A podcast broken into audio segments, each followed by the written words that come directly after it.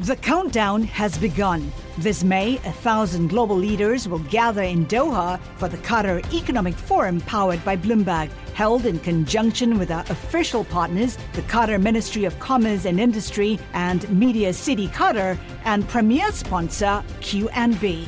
Join heads of state, influential ministers, and leading CEOs to make new connections and gain unique insights. Learn more at QatarEconomicForum.com.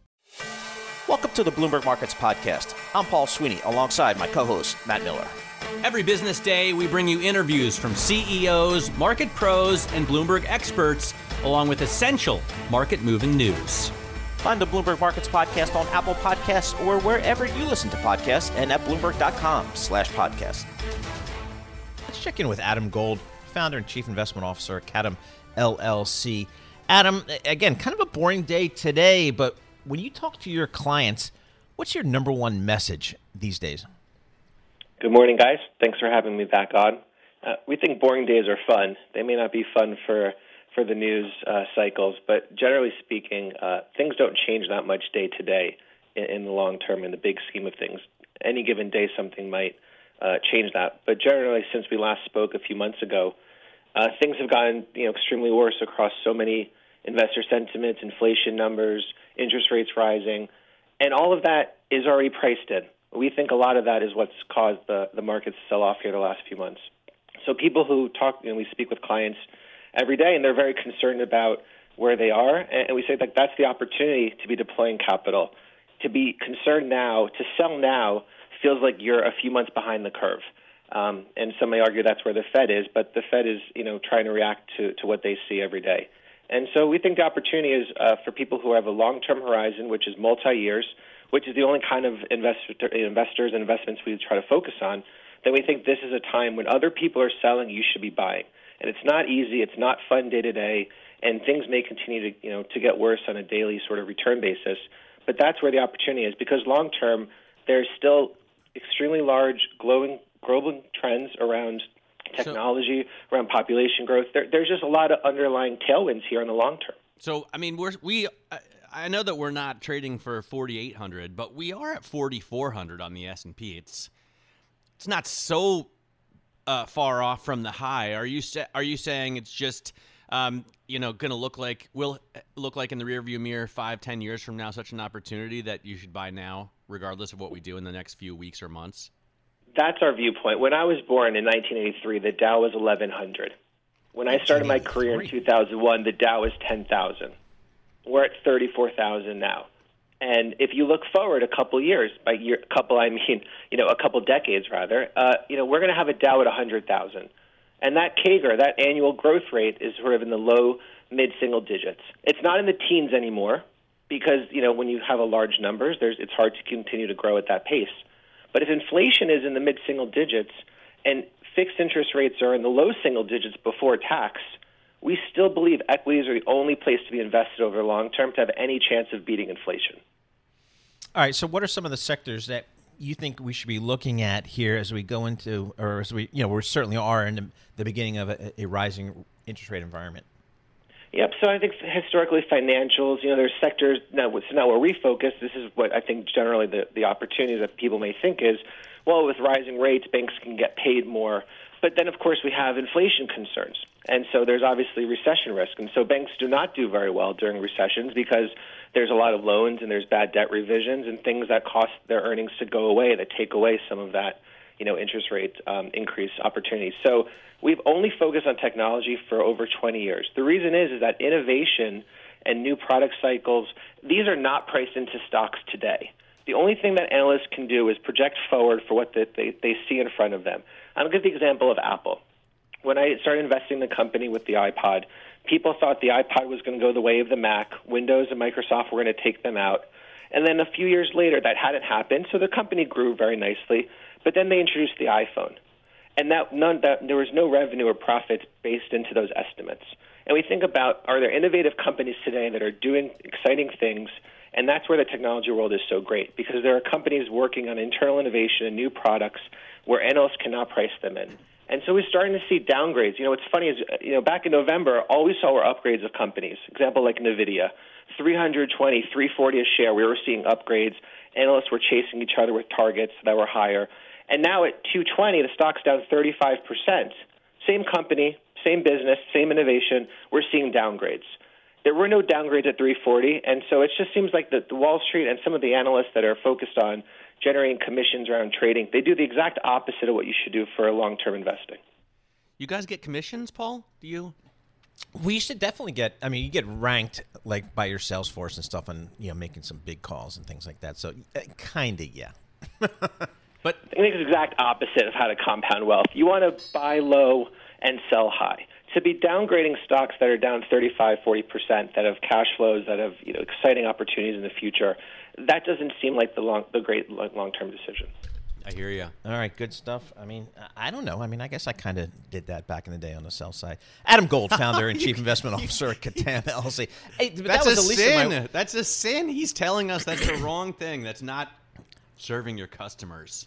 I was a big investment banker as an analyst. We did Yeah. tons of deals in my space. Um, I'll mention, if I'm still on, I'll mention one more example of a great investor. The Oracle uh, from Omaha has deployed over $30 billion Yeah, I know. dollars Yep. in the last month.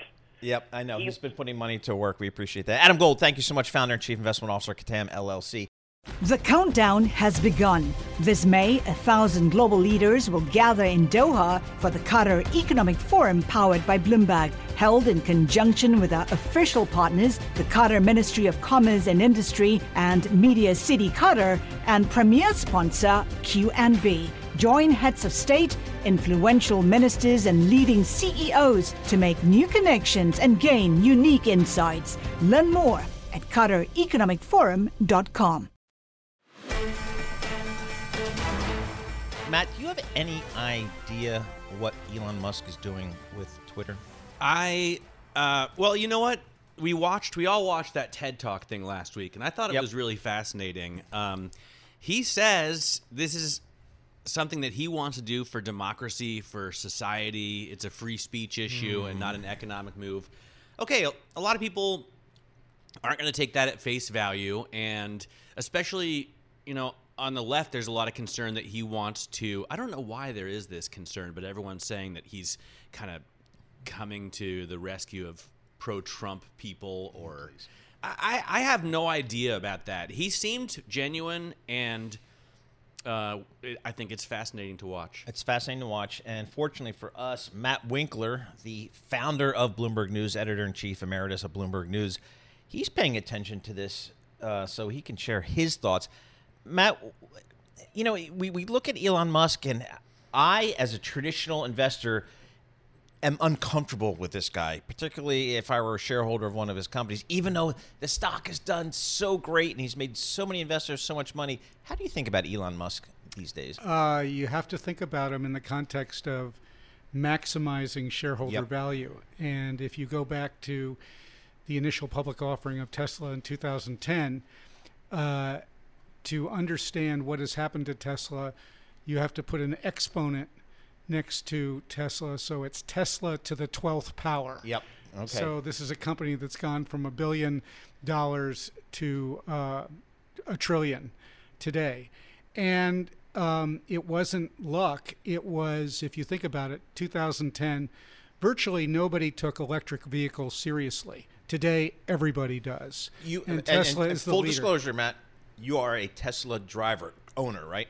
I am, And a happy one. Yeah, and I can uh, attribute that that to a combination of uh, meeting Musk uh, for an interview at Bloomberg and SpaceX headquarters back in 2014, and after we got done, uh, he invited uh, us to uh, try a Tesla or two, and uh, you know that's where it started. But you know, really all kidding aside, what is uh, relevant about Tesla is that it has been very methodical Yep. and very disciplined about growth.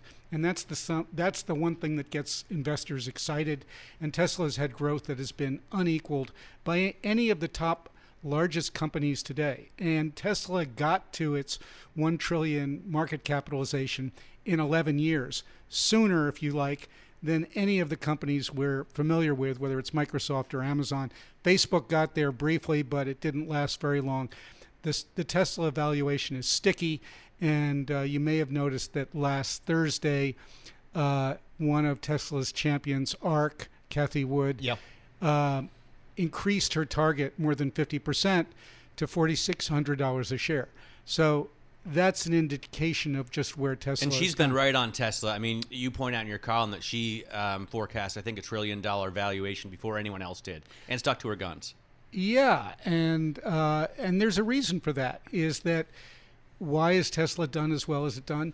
Because it actually anticipates the things that it needs before everybody else does. And what I mean by that is, Musk was very concerned about vertical integration long before COVID 19 became a problem for every company worldwide.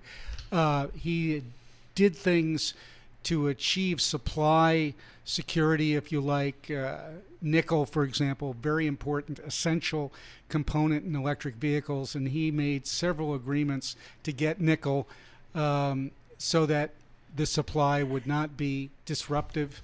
Uh, for uh, Tesla, and the, the latest quarter, for example, showed the deliveries were uh, much better than what people anticipated, even though he said it was a very difficult quarter. So, this is a company that actually has been very strategic in the way it goes about uh, manufacturing vehicles. Their factories are built from the ground up, whether it's Berlin, Austin, Texas, right. Yep. uh, Fremont, California. Yeah. Um, And he's done incredible. I mean, Shanghai. Look, he. I still use PayPal. I, I noticed Yep. this weekend. I was like, wow, I'm still using PayPal. And we saw him last week. I think send four civilian citizens to the ISS, which is like mind blowingly, just unbelievable how well he's done with SpaceX. Why do you think he um, makes all this noise on Twitter and challenges the SEC? I mean, is it just because he can? you know, I don't actually spend a lot of time thinking about what you and others would consider his eccentricities. Other when he was to- smoking a joint on Joe Rogan's podcast. other other than to say this that he isn't the first brilliant chief executive officer, founder of a company, if you like, to have uh, attributes that people have considered socially uh, questionable, and that just has been something that we've seen in history. And so, what is far more important, the context that I think everybody misses, is this company, Tesla, has transformed the world's view of vehicles to the extent that Tesla itself is is a robotic company, if you like. Yeah. You know, it's not a car company. How do you view? I- him- by the way, I also I don't want to sound too naive, but you have to give it to him that he's done so much to fight climate change. He at least says he wants to buy Twitter right now to support free speech and democracy. I mean, this is a guy who has big ideas about helping the world, right? So people can be cynical about that eh, because he's made so much money doing it, um, but you can't deny the fact that he's changed the way we uh, think about the future of transportation.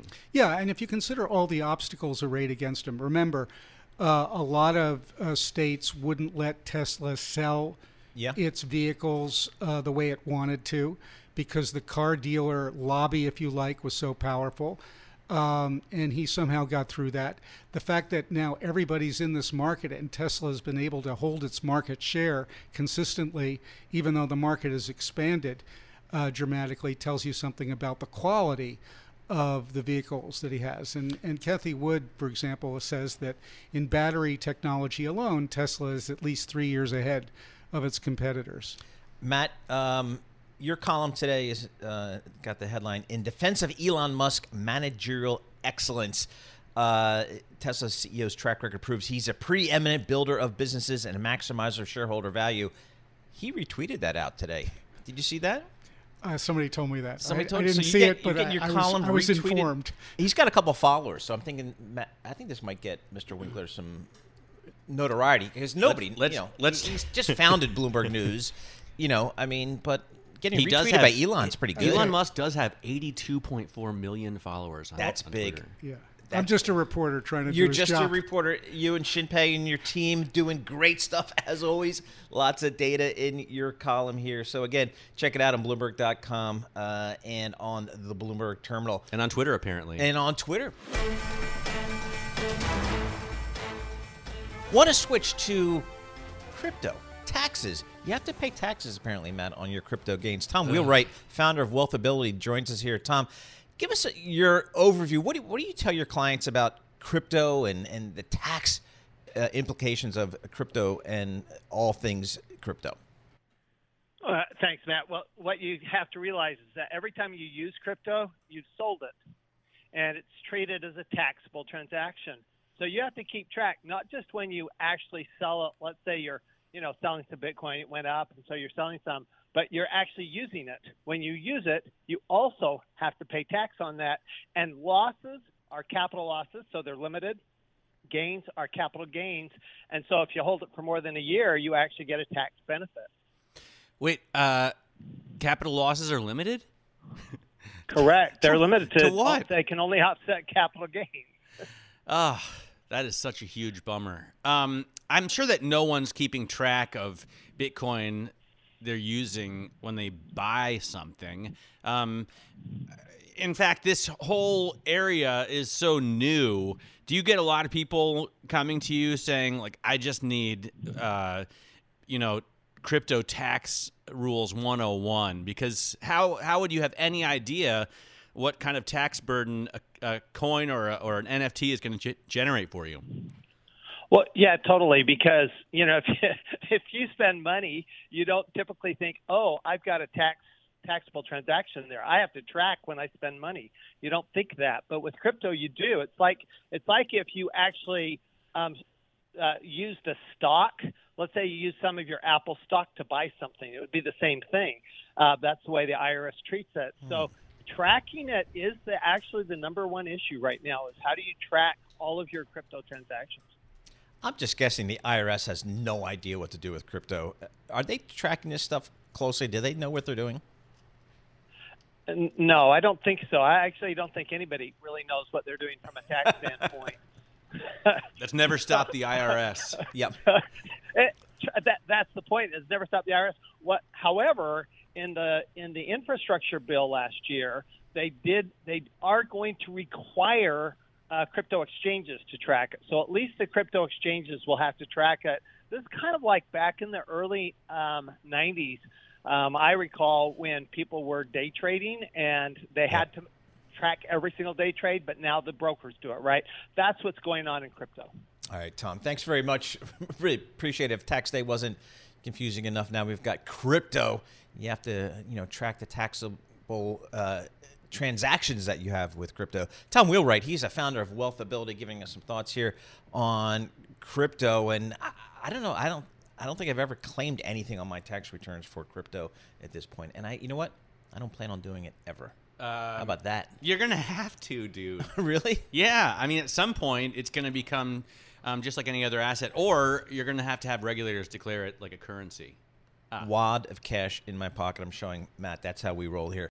The countdown has begun. This May, a thousand global leaders will gather in Doha for the Qatar Economic Forum powered by Bloomberg, held in conjunction with our official partners, the Qatar Ministry of Commerce and Industry and Media City Qatar, and premier sponsor QNB. Join heads of state, influential ministers, and leading CEOs to make new connections and gain unique insights. Learn more at QatarEconomicForum.com.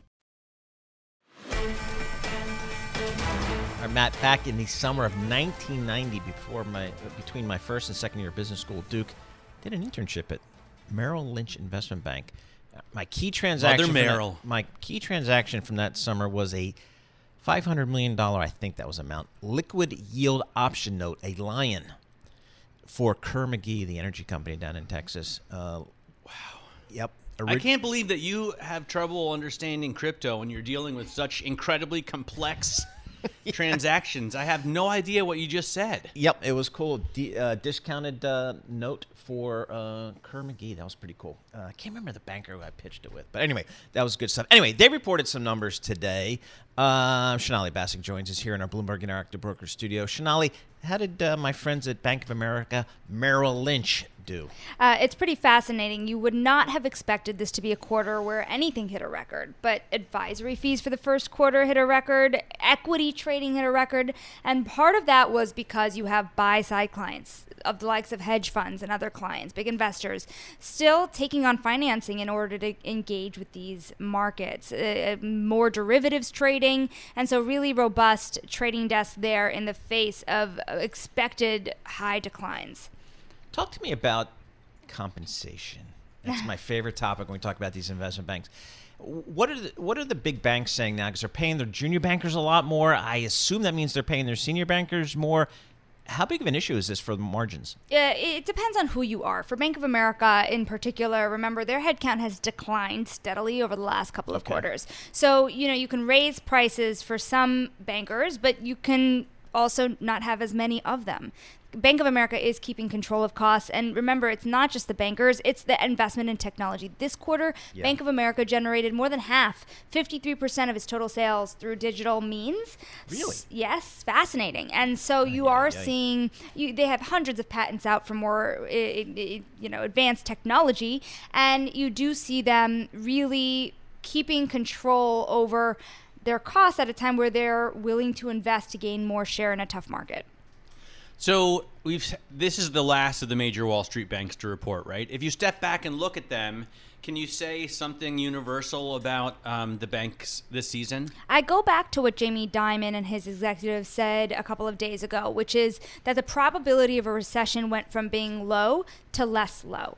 So you have all these banks that are, you know, not answering questions necessarily on what the probability of a recession is, but the fact that it may happen and this is what their businesses could look like in that scenario. Interestingly, in the event of an interest rate rise that's more severe than initially expected, Bank of America says that rates would have to rise a lot more in order to impact the way that people are borrowing because right now consumers are still pretty healthy, at least how they look at it. Yeah, when I when I think about Bank of America, uh, I think about Wells Fargo. I think about you know real lending to real businesses on Main Street, whether that's Main Street, small town USA, Main Street, big city USA, but really lending to fund growth. What are they saying about loan demand? I mean, there? do you want a mortgage at 5%? that is That's still not a bad mortgage. I mean, historically, I mean, it's not three percent that Matt, the you know the mortgage arbitrageur, got just a couple of months I ago. spend but- my Easter Sunday talking about mortgages somehow, but we are, yes, I mean, listen, it does have an impact here on residential home loan Yeah. originations, and you see it at a lot of the major banks. But the thing is, credit card spend and credit card borrowing is still pretty high. So there is still borrowing, it's just not everywhere necessarily. So, in terms of uh, assumptions, right? Um, do we have to assume that the Fed isn't going to drive us into a recession? And I mean, because that will change loan demand, right? The assumption is that you can't look out past three months. I see, okay. the assumption is the next three months things could be okay, but after that things are very cloudy and, and it's really anyone's guess where things go. Remember, Bank of America had sold off pretty heavily this year, about 14% or so, so they are rising today, but it seems like these banks are trading within a range here with not too much upside until some of those clouds leave the horizon.